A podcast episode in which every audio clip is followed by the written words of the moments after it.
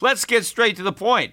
You want to grow your portfolio to deal with the rising cost of inflation, to pay off your debt or your mortgage, pretty much anything standing in the way of you and financial freedom, right? Well, with Yahoo Finance, you can get access to the news, data, and tools that you need in order to help you reach that financial freedom. And when it comes to your financial future, you think you've done it all. You've saved, you've researched, you've invested all that you can. And now you need to take those investments to the next level by using what every financial great uses Yahoo Finance. For more than 25 years, Yahoo Finance has been the brand behind every great investor. They're the number one finance destination, producing a holistic look at the financial news cycle, including breaking news, original perspectives, analyst ratings, independent research, customizable charts, and so much more. For comprehensive financial news and analysis, visit the brand behind every great investor, yahoofinance.com, the number one financial destination. That's yahoofinance.com. Traffic jams, tailgating, pileups. Ugh, the joys of driving. How could it get worse? The federal government wants to have a say in what you drive. That's right. The Biden administration's EPA is pushing mandates that would ban two out of every three vehicles on the road today. Don't let Washington become your backseat driver. Protect the freedom of driving your way. Visit EnergyCitizens.org. Paid for by the American Petroleum Institute. The Peter Schiff Show. We have an all time high in the Dow Jones today, trading above and closing above 22,000 for the first time ever. Donald Trump did not tweet about this today, although yesterday he did put out a tweet that the market was about to hit 22,000. Of course, he's claiming credit for it. In fact, in his tweet, he pointed out that when he was elected, the Dow was at 18,000, and now it's 4,000 points higher. Of course, he's claiming credit for it, but he says the media is ignoring it. And I don't think they're ignoring it. I mean, they are reporting on the record highs in the Dow, but believe me, when the Dow starts falling, I think that the media is going to pay a lot more attention to the declines than they did to the rises, especially since Trump has already branded this market uh, with his moniker and so I think when the media can take advantage of that opportunity that basically Donald Trump has teed up, that they will waste no time doing that. In fact, Donald Trump did put out a tweet also yesterday in which he was bragging about wages rising and how strong wage growth had been. And I don't know what Donald Trump is looking at because, you know, we got the personal income and spending numbers yesterday, and income in um, June was flat zero. They were looking for a gain of 0.4, and instead they got a flat number. That was the weakest uh, number for monthly personal income growth since November, the month that Trump was elected. So he's talking about the wage gains. I mean, where are they? They're not in personal income, and most people's income is, you know, comprised of wages.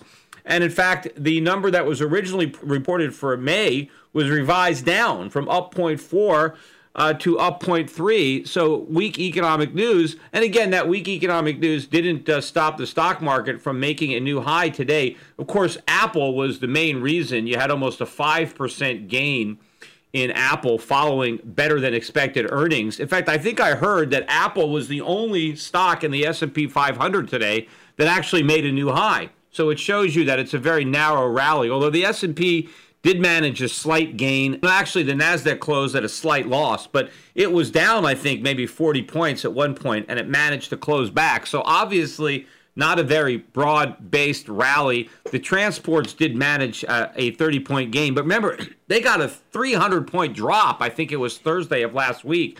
So we've had a pretty uh, sizable correction in the transports. Airline stocks had really been getting crushed. You know, autos, we got news yesterday. Auto sales very, very weak. GM and Ford both down on the day yesterday. But again, more indication that the auto bubble is deflating. Again, the media doesn't seem to notice this. You know, I was watching on CNBC today, they had a report on the summer box office and why it was so weak. You know, and I've talked about this, and they were trying to speculate what is it? Is it the movies are really bad this summer, or is it just, you know, that much more entertaining for people to to watch at home, you know, with Netflix and all this stuff, and they're trying to figure out, you know, why the box office is down. Meanwhile, it's not down internationally. You have pretty strong box office in other countries. I mean, it's very strong, let's say in China, but you know they have the same options in China. I mean, they they can stay home and watch uh, the internet there. They, they it's the same movies, right? So it's not necessarily the quality. You know, the one thing that they never thought about was maybe it's the weak economy.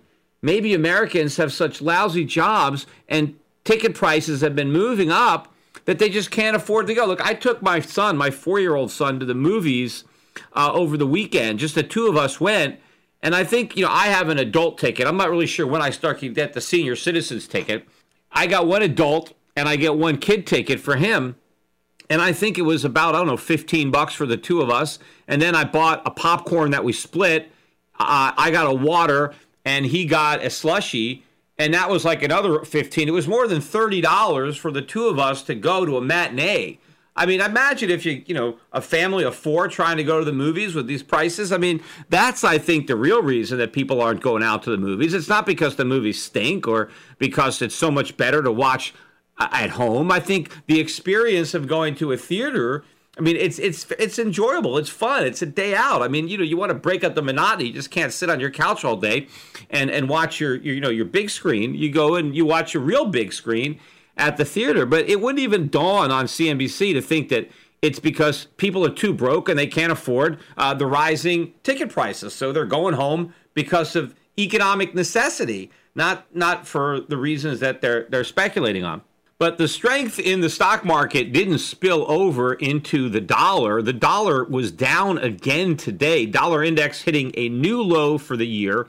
92.55. Of course, the euro being the star, we almost got up to 119 for the euro. You know, I read that this is the weakest start to a year, although I guess now we're almost halfway through. But as far as how the dollar has done in any year from January through this point in July, this is the worst decline or the biggest decline for the dollar since 1985. And, you know, that was the year of the Plaza Accord. And, of course, early on in that year, the dollar was rising. It was con- continuing its rise from the year before.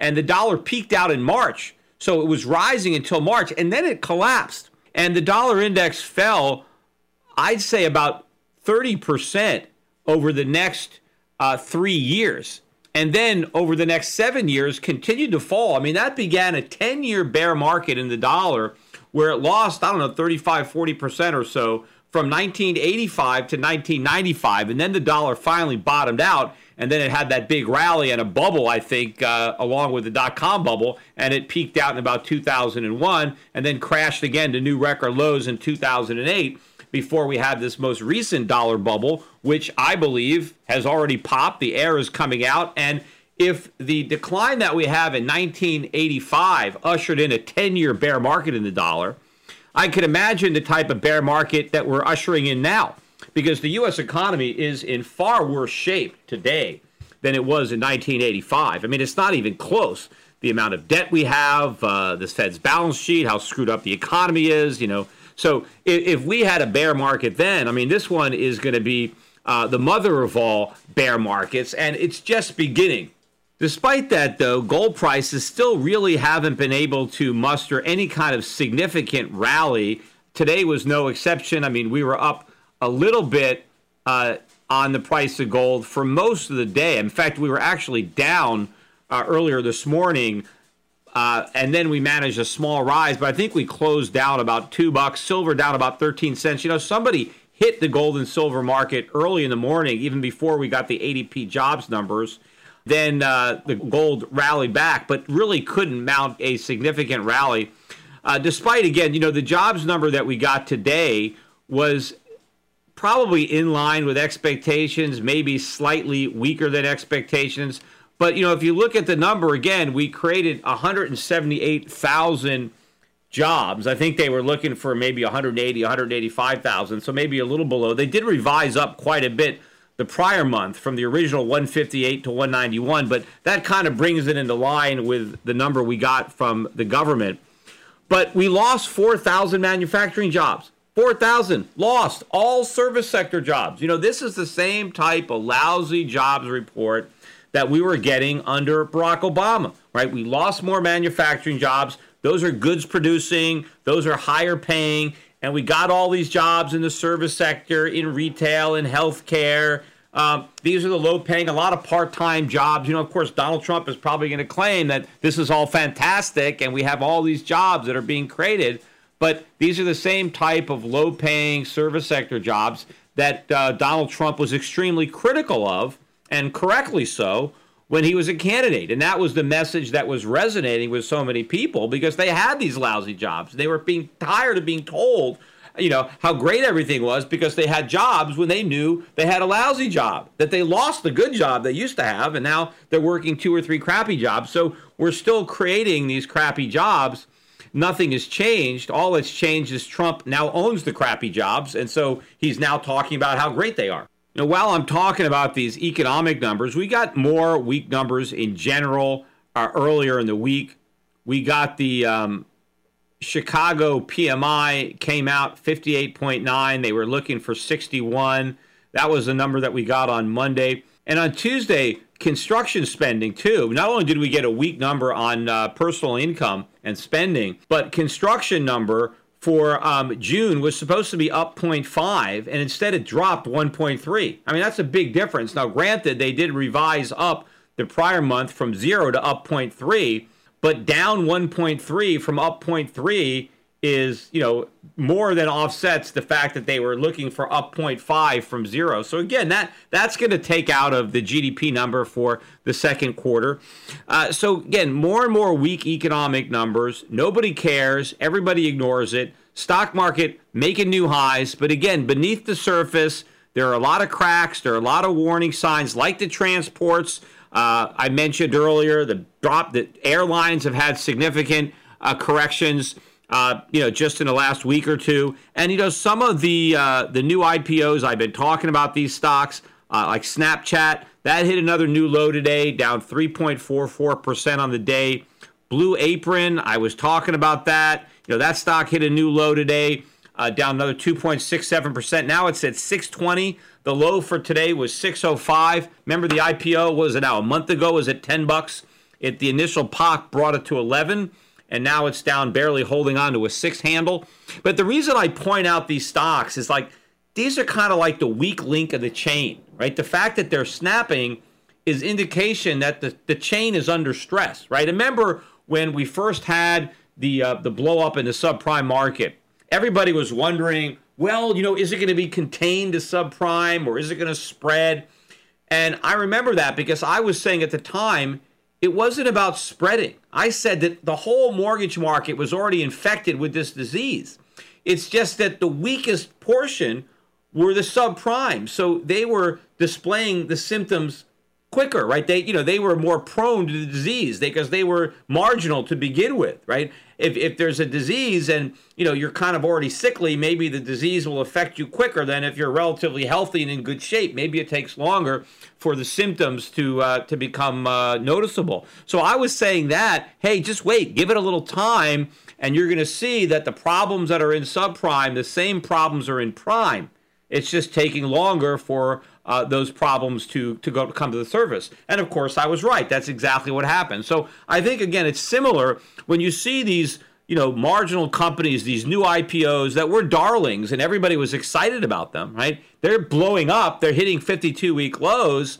This is a warning signal that everything is not right on Wall Street. Because if everything were perfect, these stocks would be going up. It doesn't matter that they're overvalued. Everything was going up in the bull market. Now these things are going down because they're the weakest links. I mean, they're very overvalued, but the whole market is overvalued. But just these stocks are maybe the most overvalued. So they're the ones that are coming down. But that doesn't mean the rest of the market isn't going to succumb uh, to the same disease. It's just taking the rest of the market a little longer uh, before uh, it, it, it's weighed down. And here is the, the risk, and I'm talking about this, and very few people are, is that what is Yellen's tolerance for a weakness in the stock market? Because under Barack Obama, you know, once the market was like a 5% correction, I mean, even before it got to 10%, right, the Fed was out there, hey, we might do more QE. Uh, we're going to, you know, we're, we're not going to raise rates. I mean, the Fed was doing everything to throw the market a lifeline if it looked like it was going down, right? But will they show the same amount of love to Donald Trump? I don't think so. I mean, I think that uh, Yellen put is still there at some point, but I think the strike price is a lot lower. I mean, the Fed might be willing to allow a 20% decline before it comes to the rescue. Because then, if they let the market go down 20%, that's a bear market. And that's Donald Trump's bear market. He's going to own that bear market. So the Fed might be willing to allow a bear market on Trump's watch that Trump is now responsible for because now it proves that he's a bad president, that he screwed things up, especially if they can get some tax cut in that they can blame it on, or they can try to blame it on the deregulation that he claims has been going on. But then if the Fed has to rescue the market, if the Fed has to save the economy from the Trump bear market when the market is already down 20%, and then they have to do QE4, and then they have to cut rates, maybe it takes the Fed off the hook. See, the Fed can say, look, our policies worked just that Donald Trump screwed it all up. And so now we got to do it all over again. But if it wasn't for Trump and his terrible policies, everything would have been fine and we would have been able to keep raising rates. We would have been able to shrink our balance sheet. But no, that's not happening because Donald Trump is there and he's such a disaster and his policies are so terrible and he reversed all the good things that Obama did. And now it's back to the drawing board, back to square one. We're right back in the hole that George Bush put us in. So now we got to do the same policies all over again. This is what happens when you vote for a tax cutting, deregulating Republican, right? This is the kind of rhetoric that we might expect if the Fed has to come. Of course, the Fed wants to deflect blame away from itself and it wants to put it on Donald Trump. And of course, Donald Trump has set himself up as the perfect scapegoat, right? He's taken the Fed's bait, hook, line, and sinker by bragging about this stock market and by bragging about this economy uh, despite the fact that all the real signs indicate that the economy is weak and that the stock market is even a bigger, fatter bubble now than it was when he was uh, running for office. Now, while I'm on the topic of the stock market, know, I was reading an article today in the Wall Street Journal about Switzerland, the Swiss National Bank, and the enormity of the portfolio that the Swiss bank has accumulated in an effort to keep the Swiss franc from rising against the euro. They now have about 750 billion dollars worth of assets. 750 billion. Switzerland is a very small country. There's not a lot of people there.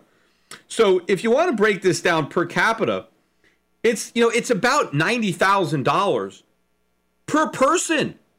Per person including the little babies. So you're talking about let's say a family of 4, mother and a father and two little kids. You're talking about close to 350 $1,000 per family that the Swiss National Bank has now in a brokerage account, basically, in behalf of the Swiss National Bank. Because all of those assets, all that 750 billion is foreign, right? None of it is Swiss government bonds or Swiss corporate bonds or Swiss stocks. It's all European debt and a lot of stocks, mainly US stocks. You know, I mentioned Apple is the big mover today, new, new all-time high. The Swiss National Bank they got $3 billion worth of Apple. Just that one stock. They're one of the biggest investors in Apple. Now, why does the Swiss government have $350,000 per household in a brokerage account? I mean, this is ridiculous. Could you imagine in the United States if the Federal Reserve had $350,000 in a stock portfolio for every American household? I mean, every American household is broke I mean, can you imagine if the, if they just sent that money to each American? Because theoretically, that's what the Swiss National Bank can do, right? Just send every household in Switzerland uh, three hundred fifty thousand dollars just to add to their net worth, because they, theoretically, right, they own it anyway. But why did they do that? They did it to keep the Swiss franc from rising, which was an asinine policy. Because if the Swiss franc had gone up in value, right, then the Swiss families on their own could have decided to take the appreciated Swiss francs that they had, and they could have used those Swiss francs to buy cheap foreign assets. They could have bought Apple stock on their own if they wanted to, or they could have bought any stock, or they could have bought real estate, or they could have used it just to buy a new Mercedes Benz because it would have been cheaper importing it uh, from from Germany with their appreciated Swiss francs. I mean, this is all potential purchasing power that the Swiss National Bank stole from the Swiss citizens and sacrificed it on the altar of a weak currency is good right? That somehow a strengthening currency is a bad thing. And it's so bad, we want to steal $350,000 worth of purchasing power from every Swiss family to prevent them from getting all that extra wealth.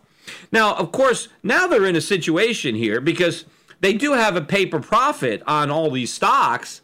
And now the Swiss franc is starting to fall. I mean, it's at, you know, close to a two-year low now against the euro. Even though it's still up this year against the dollar, it has been falling the last, uh, you know, week or two against against the euro.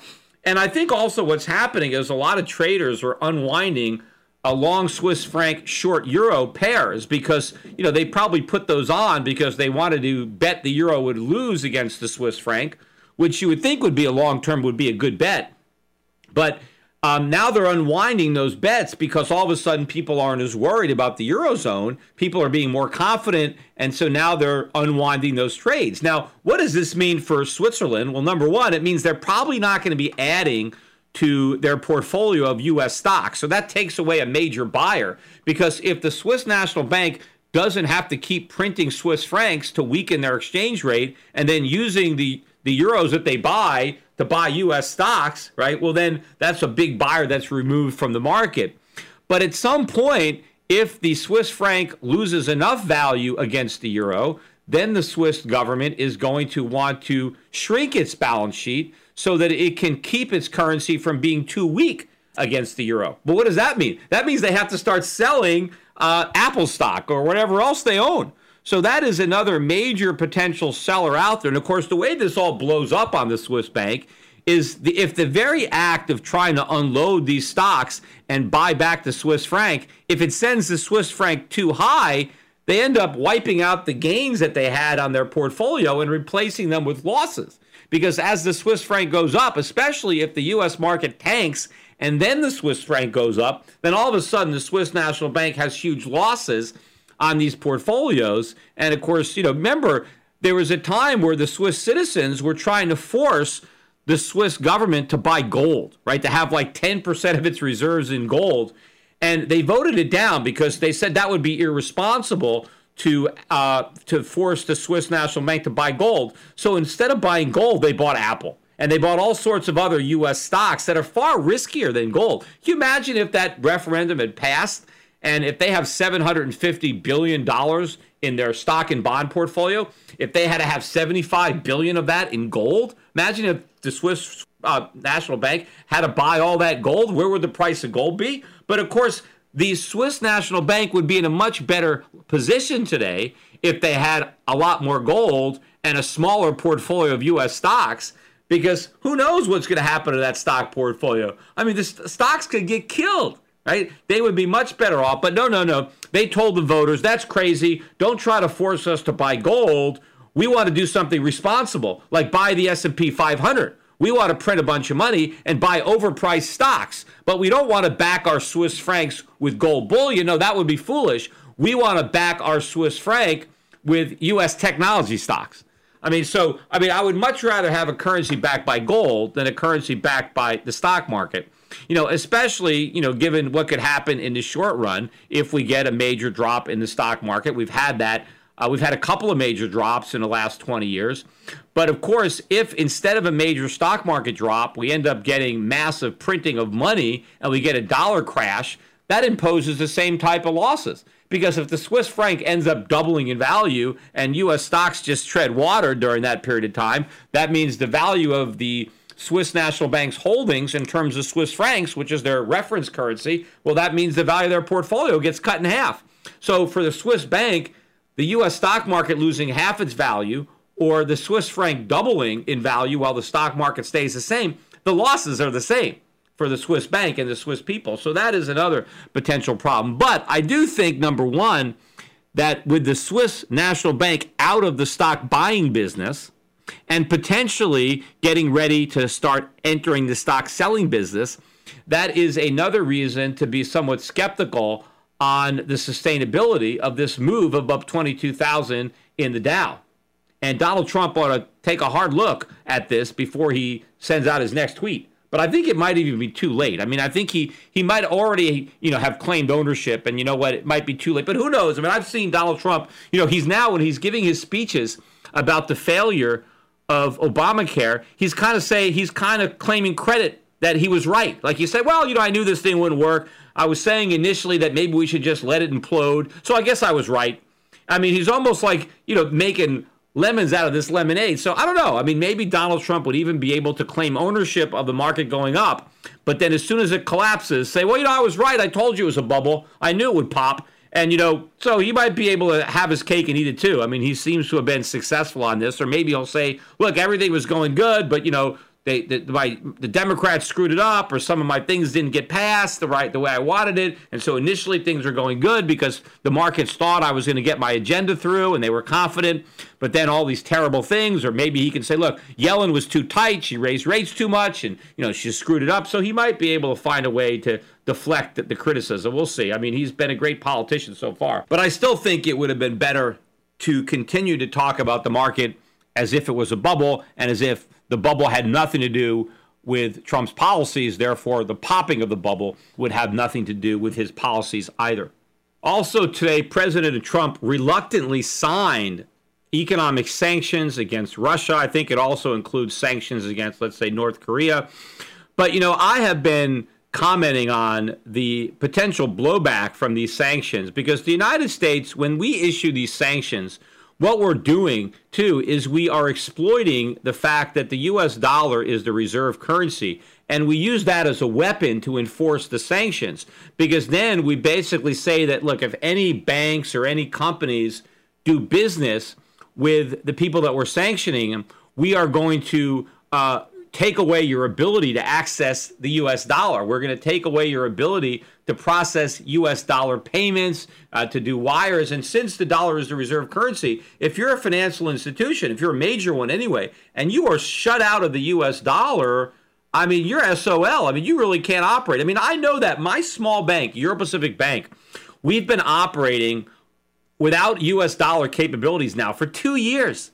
You know, the dollar used to be the vast majority of our business, and of course now it's the euro. But we lost a lot of business because we got shut out of the the U.S. dollar. Now we're getting back. We finally got another correspondent. We're back into the dollar, and of course, I've also in the process we're moving our bank from St. Vincent's to Puerto Rico. One of the reasons is that will assure us access to the dollar, and so we will be able to provide our clients with full capabilities for payment processing in US dollars. And that is something that we need because a lot of people still use it, especially a lot of international businesses. There's still a lot of payments being done in dollars. But when the United States government uses that as a club, as a weapon to try to force people to behave the way they want, it really starts to create questions in, in other countries' minds. Why are we giving the US government all this power? Why are we using the dollar as the reserve currency? Now, the dollar's status as reserve currency is going to go anyway. I mean, we're the world's biggest debtor nation. We have huge trade deficits. You know, so there's lots of reasons why the dollar should not be the world's reserve currency. So we're going to lose that status anyway. But you would think we would do everything we can to hold on to it as long as we can. You know, there's an old uh, saying, don't bite the hand that feeds you because they may stop feeding you and you need food. And if you can't get the food yourself, you're going to starve. America needs food, right? We need imports.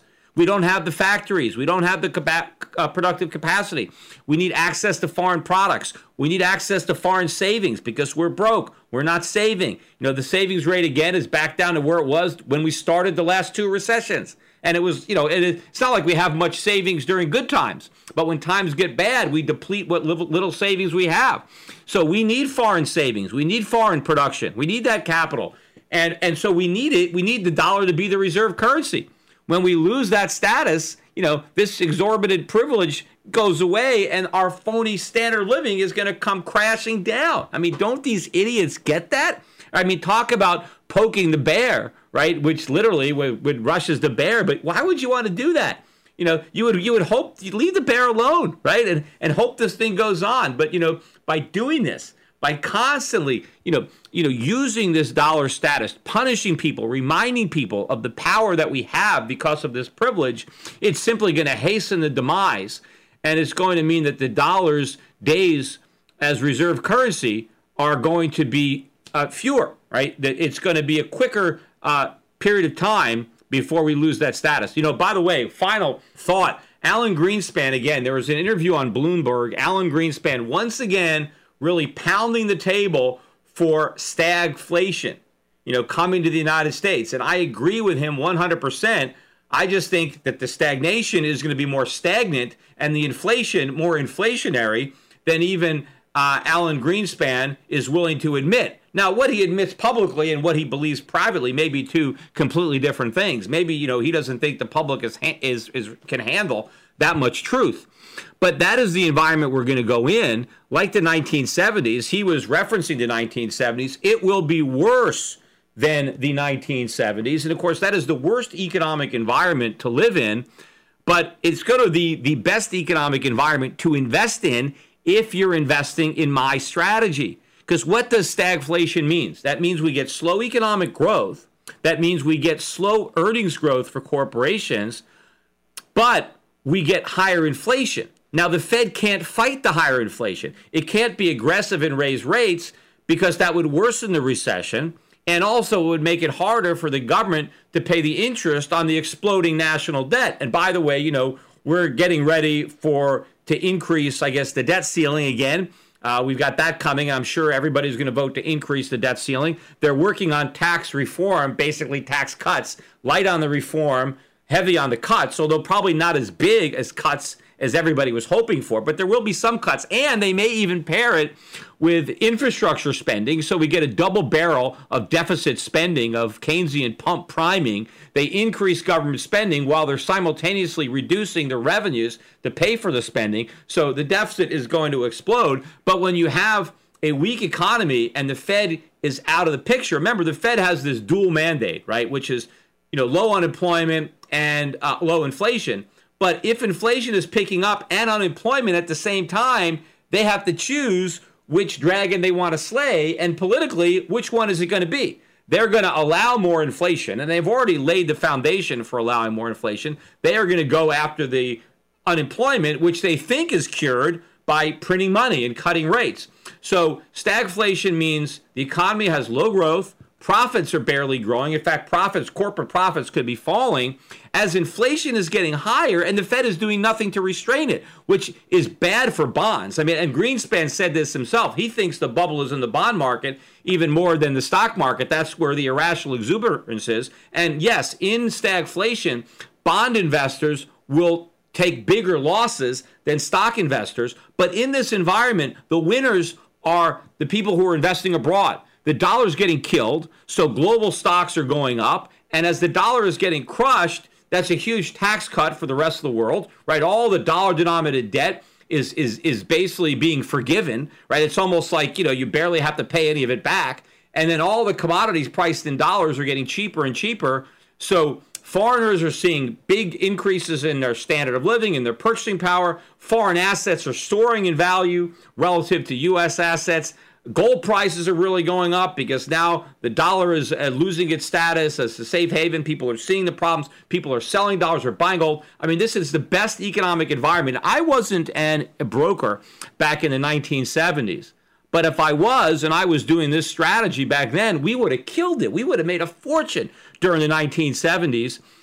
I think that this strategy is going to work even better now in the coming decade than it was back then. Because as I said earlier in this podcast, the country is in much worse shape now than it was uh, going into the 70s. I think I mentioned that with about the 80s, but it was even it was the country was even stronger in the early 70s.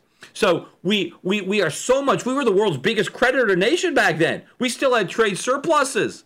You know, I mean, the national debt was tiny compared to where it is now. I mean, so now we are a shadow of our former selves. The problems are much, much bigger. So the stagflation is going to be worse. And that means the profits, the profits that people will make with stagflation portfolios, right? People that have money invested in foreign stocks, foreign bonds to a lesser extent, but foreign stocks, commodities, gold, are going to make an absolute killing, I think, uh, if Greenspan is right, not just, not even if Peter Schiff is right, if Alan Greenspan is right, if Alan Greenspan is right, we're going to make a ton of money following my strategy. If he's right. Now, why, why, you know, I mean, if you want to believe a central banker, why not believe Greenspan? I mean, Greenspan is a lot smarter than Yellen. He's a lot smarter than Bernanke. He's smarter than the two of them put together.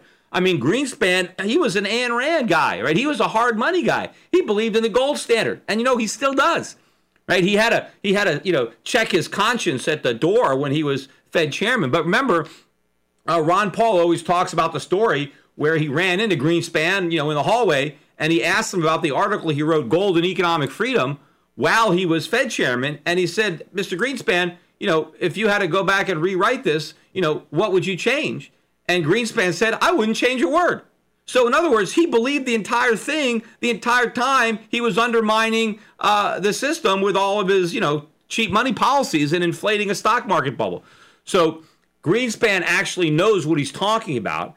And even though I still blame him for writing this playbook that uh, both Bernanke and Yellen have followed and expanded, if you're going to listen to any central banker, listen to Alan Greenspan.